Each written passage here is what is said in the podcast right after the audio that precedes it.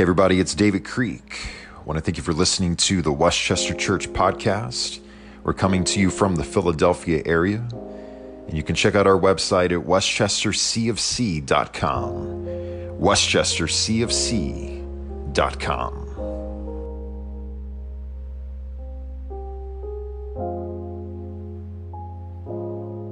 All right, well, a month or so ago, our message came to us from Acts chapter 16.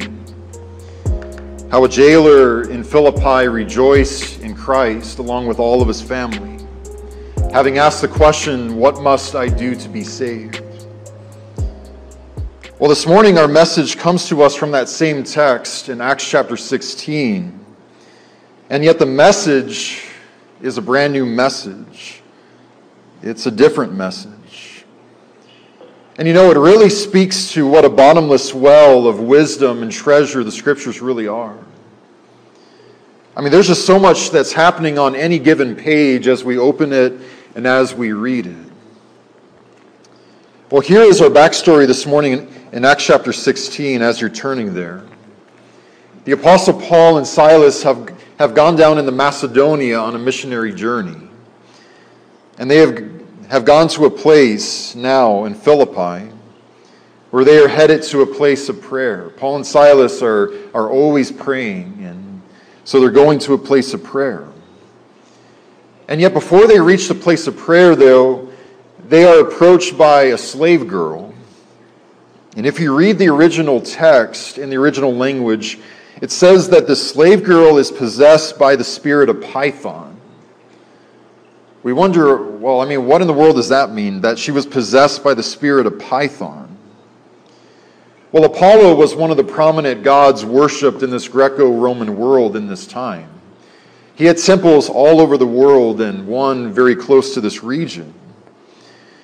Well, as legend had it, Apollo one day killed a snake, a python, and so he became known as Pythian Apollo. And so somehow a spirit latched onto that, and, and that spirit then latched onto her in some way. Specifically, how this unclean spirit manifested itself in her was in the art of deception. She would go around pretending that she could predict what would happen in the future. A lot of people came to her. And yet, what made it even worse, though, was when she began following Paul and Silas around and calling attention to them in the streets amid blood curdling shrieks that these are servants of the Most High God. Everybody gather around, listen to the way of salvation spoken by them. And so she looks like a raging lunatic, and she's endorsing Paul and Silas in that way, in a very, um, in a public way. And so finally, Paul has enough. He confronts this unclean spirit of Python in her it leaves her, but as we see in our text, though, that is something that would come at a great price for Paul and Silas. Specifically, it would be the price of their blood and of their freedom. As you might imagine, these slave masters are irate as, as the spirit leaves their, their slave. And it is then when Paul and Silas are met with a barrage of grave injustices as her slave masters dragged Paul and Silas before the magistrates and began accusing them. And as they begin accusing Paul and Silas, there's a lot of racial stuff going on, sadly. What they say in so many other words is these Jews are disturbing our city, and they are imposing their Jewishness upon us, and they're trying to alter our customs. And yet, what was really going on behind the scenes, the, the real reason why these slave masters were as angry as they were, is because for evidently a very long time they had been exploiting this woman. They had been exploiting the slave. And her fortune telling was making them a great fortune in their bank account. And yet, the moment that the spirit is driven out of her and their meal ticket is gone and they, they recognize that their little vaudeville show has been shut down, well, they are irate at Paul and Silas. Another great injustice that is happening, though, is that magistrates are supposed to have the accused's best interest in mind, too. Magistrates were, were um, really designed to protect the accused and to see that they got a fair trial. And yet it appears in the text that the moment that they hear these men are Jews and then they accuse them, this angry mob is revved up. And we all know what angry mobs are capable of doing. This angry mob in Acts chapter 16 resorts to what angry mobs are still resorting to all of these years later when you start messing with their gods and exposing them. They get very violent very quickly. So everybody begins attacking Silas and Paul. They strip them completely naked in front of everybody and begin beating them with rods on their bare skin. And I can assure you, just one strike with that rod would have had us seeing stars and limping home and having great trouble walking for a number of days. But I mean, it's one thing in Jewish culture, 39 lashes was considered the max, but in this Roman colony, though, no such rule existed. We're going to see that in our text. And then, after all of this, Paul and Silas are thrown into prison. And so we read in Acts chapter 16, starting in verse 23. And when they had inflicted many blows upon them, they threw them into prison, ordering the jailer to keep them safely. And having received this order, he put them into the inner prison, and he fastened their feet in the stocks. Then about midnight, Paul and Silas were praying and singing hymns to God, and the prisoners were listening to them. I mean, Silas and Paul have just been brutally beaten, they've been slandered, they've been disgraced in a very public and in a very civic way. And now, of all places, they now find themselves in a foreign jail with stocks stretching their legs uncomfortably apart, making it almost impossible to sleep. And they're bleeding, they're bruised, they're sleep deprived. Every motion and movement of their body setting off explosions of agonizing pain. And yet, Paul and Silas were very different, though. And that's because Paul and Silas had a spiritual gladness that this world, no matter how hard it tried, could not extinguish. As we read in our text, Luke says that it was about midnight. Night is so often the poetic device that the scriptures use in order to denote a darkness and a blackness far greater than the hue of the sky at night. It's very clear to us that Paul and Silas have just endured and are still experiencing one of the very worst midnights and, and night times that this world has ever thrown at them. And yet we marvel at their alien response.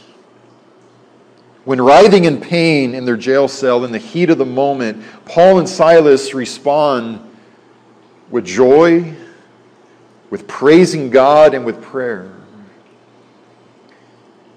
And you know, we all know exactly how, how that feels. In those rare select episodes in our life where, for a short duration of time, everything in our lives felt like heaven, it felt like perfection. When something exciting happens and we are so utterly ecstatic that we are disoriented with bliss. Maybe it was when you got a promotion, or when you held your firstborn infant in your hands for the very first time. Or maybe it was when your loved one who had been very sick before suddenly discovered that they were in remission. And we just felt so insanely ecstatic that we felt as if we could sing and dance so much that we may have actually literally sung and danced in response. And yet, what is so unusual about this is that all of those things are what we consider good news. And yet, as Paul and Silas are victim to this horrific mistreatment, to illegal imprisonment, into purple scars, into nude beatings. This is their response in the abyss of their night, where they're thrown into that inner prison cell, and it's as if they just won a billion dollar jackpot. They're responding as if their life is a musical and they are the actors in it. And yet the world looks at this and says, this, this is bad news. What, you know, what's wrong with you guys? And yet the reason why they responded with joy in such a circumstance as this, I believe is because their joy, it was rooted in the joy of Jesus Christ. And because life in Jesus and, and being in Jesus' presence was their joy itself, no matter what this world tried to do to them. Where as long as we have Jesus in our life, then this is the greatest day that we have ever lived so far. I mean, I just marvel at this because they literally stop everything that they are doing and they start praying to the living God and they start worshiping his name. As most of us have discovered, traffic can be a very negative place sometimes. It can be a very angry atmosphere. And, you know, it's probably why whenever I drive, I have either one of two kinds of music playing in my car. I listen to mariachi music. It's, I mean, it is a party.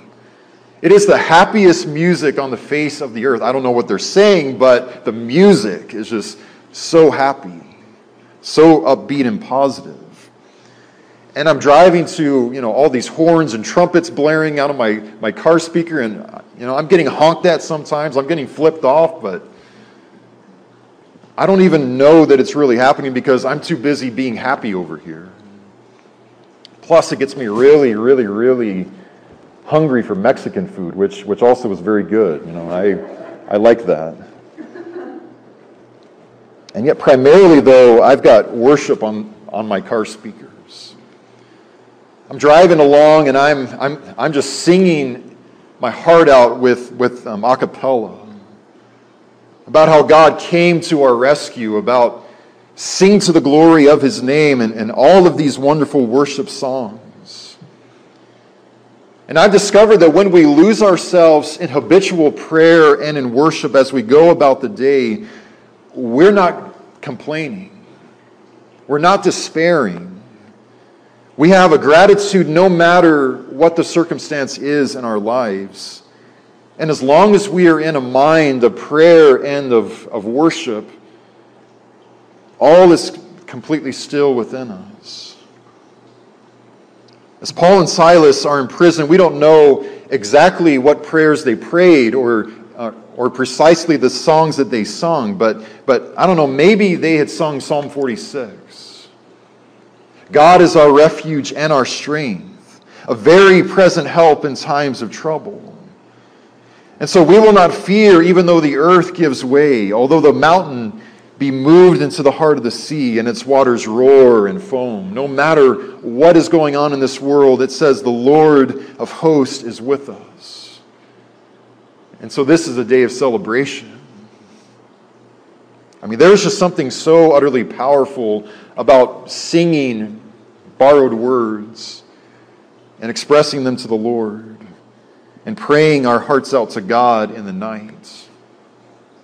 Many years ago, Albert Barnes said that the Christian can find more joy in the depths of, the, of um, a dungeon than can the monarch seated on his throne. And so Paul and Silas respond to this horrific mistreatment in song and in prayer. And yet, as we also see, though, it's not merely that they responded in worship and in prayer in jail, but did you notice how verse 25 ends? Paul and Silas, it was midnight and they were singing hymns of praise to God and they were praying. And then Luke says, though, and the prisoners were listening to them. They were praising God and the prisoners were listening to them. And They weren't telling them to shut up. They weren't saying, hey, we're trying to sleep in here. It doesn't say that they were shouting over them. It doesn't say that they were laughing at them, it says that they were listening to them. And when it says that the prisoners were listening to Silas and to Paul, this, this is not modern listening, is it? I think we all know what modern listening is, where one person is speaking to another, the other person is on their phone. Or I think it will resonate with, with all of the ladies, especially. Selective listening. I mean, every wife knows all about selective listening. You ask your husband, hey, what did I just say? And he says, yeah, I was listening. Yeah, but what did I say? Well, I don't know. You know, that's, that's many times the kind of listening that we have in this world. But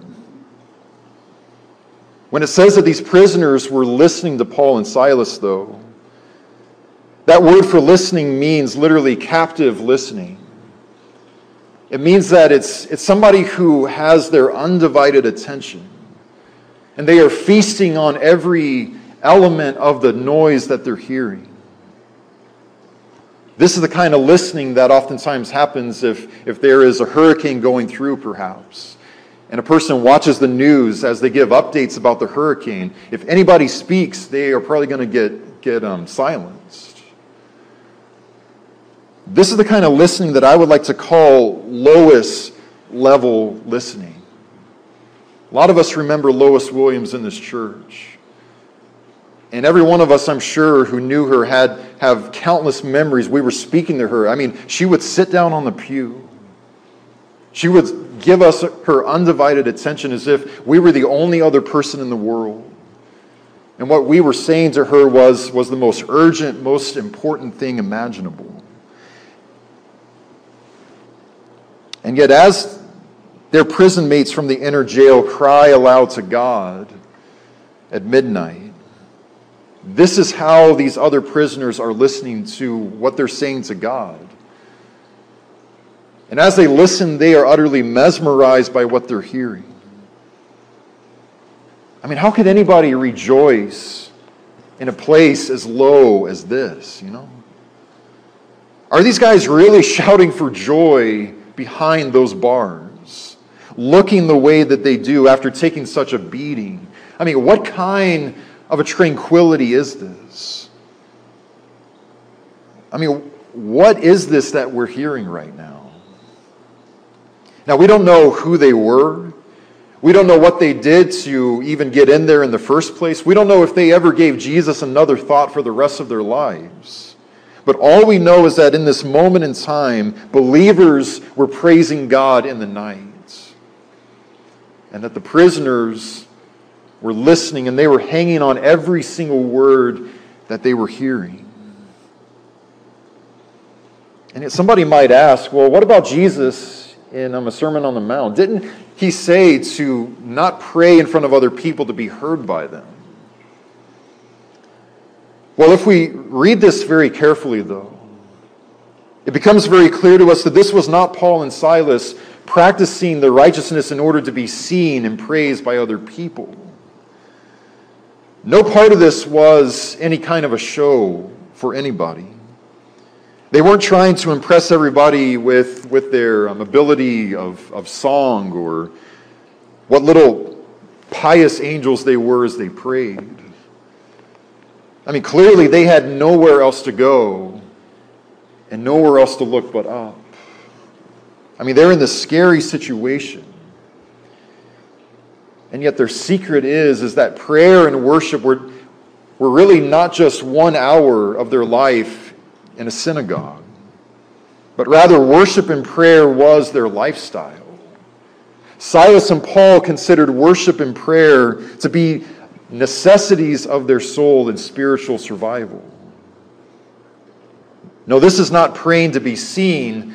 This is praying in such a way and living in such a way so that Jesus can be seen in them. And so that all of these prisoners could know that there really is hope and that there is a light in a world as dark as this. And yet, as we've sent so many times, though, it's not only criminals who are um, prisoners in this world. In so many ways, it also speaks about who we used to be when, when once upon a time, along with all the people now who, who don't know Jesus right now, we were prisoners. We were slaves of sin, as Paul says in Romans. It speaks to all of those areas in our heart where, where we very much still, even as we sit here this morning, might be a prisoner. A prisoner to the past, a prisoner to lust, a prisoner to gossip, or to hatred, or unforgiveness and bigotry. And yet, what we need to constantly be aware of is that as we live the Christian life every single day, we, we probably don't even realize it. But every single day that we live a life for Jesus, we have a captive audience. We all, every one of us has a captive audience. And for better or for worse, these captive audiences of ours are listening. They're watching. They're noticing and they're taking note how we respond to insults. They are looking at how we respond to adversity and to hardships. They're listening how we speak to other people and, and how we treat our spouse.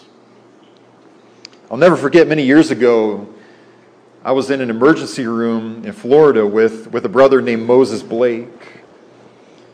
It was a very crowded emergency room, very noisy, everybody shouting over the other in order to be heard. And Moses, at that time in his life, was, was in a world of pain. He could barely walk, he had a cane, very sick. We were speaking for a few minutes, but then I don't know what had prompted this, but all of a sudden he and I both just, just start singing victory in Jesus right there in his emergency room. And it began as kind of a hum, but the more that we, we sang it, the more we believed it, and, and the louder that we got. And I'll never forget how this very noisy ER room came to a hush. I mean, it was so quiet in that room, you could hear a needle drop. And yet, more than anything, though, there was a peace in that room that could be felt. I mean, you could just feel that peace. And then afterwards, a few minutes later, um, um, a, um, a woman walks up to Moses' bed and says to him, I just want to let you know that it's been so many years since I've heard that song. And she had tears in her eyes and said, Thank you so much for bringing that song back into my life. It, it really helped me just now. What I discovered is, I mean, even though we were terrible singers, they were listening. They were listening in the emergency room. Well, a year and a half ago, when we were still uh, a digital church mainly, I preached one morning at Rolling Green at um, cemetery right down the street. This is one of my absolute favorite Westchester memories so far. Just getting out of the um, cathedral and, and feeling the wind on your face as you preach. Just nothing like that. And yet, as I'm standing there speaking in front of a camera, I noticed that there was, was um, um, a fence, and on the other side of the fence in the graveyard, was a neighborhood. And a few minutes into the message, I, I could hear a person go to um, start their car. And yet, then something very interesting happened. It sounded as if it were, were a woman, kept coughing. And yet, she stopped dead in her tracks and, and she just sat there for, for almost the, the whole entire sermon. It's hard to explain, but I could literally hear her listening to me.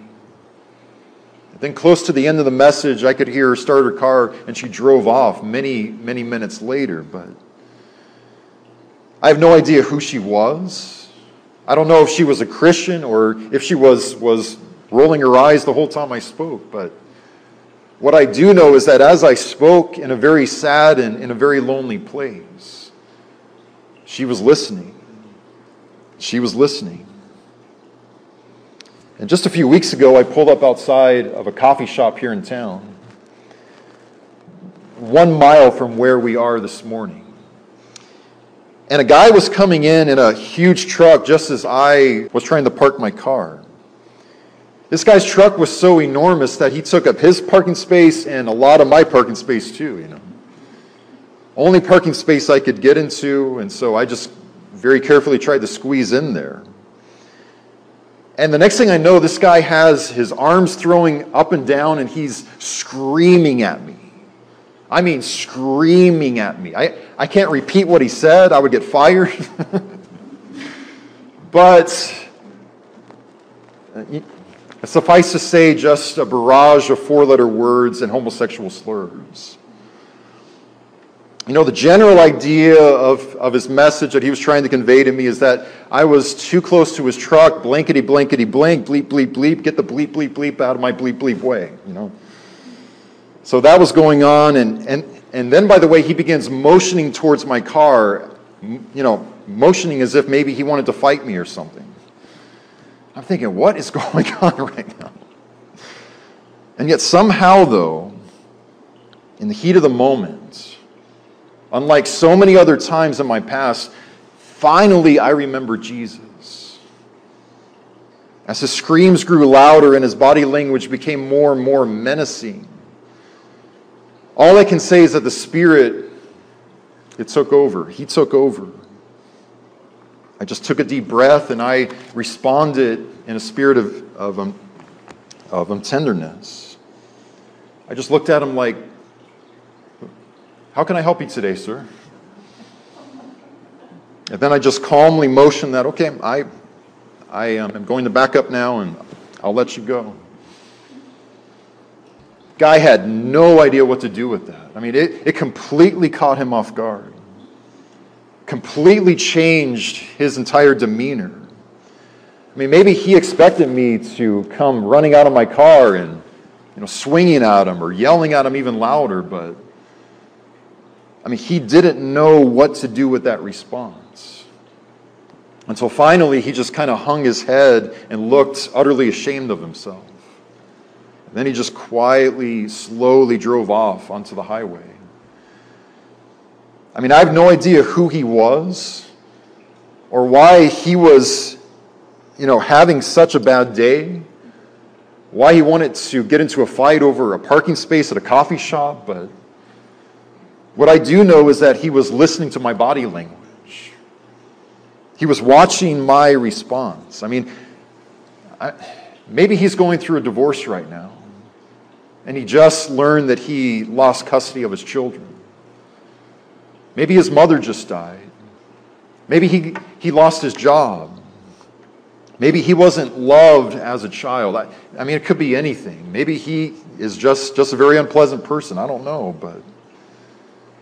But maybe, just maybe, it's midnight in his life right now. I think a lot of people are living in midnight right now who we encounter. But, you know, no matter what he has to say to me about me, listen, there's a God in heaven.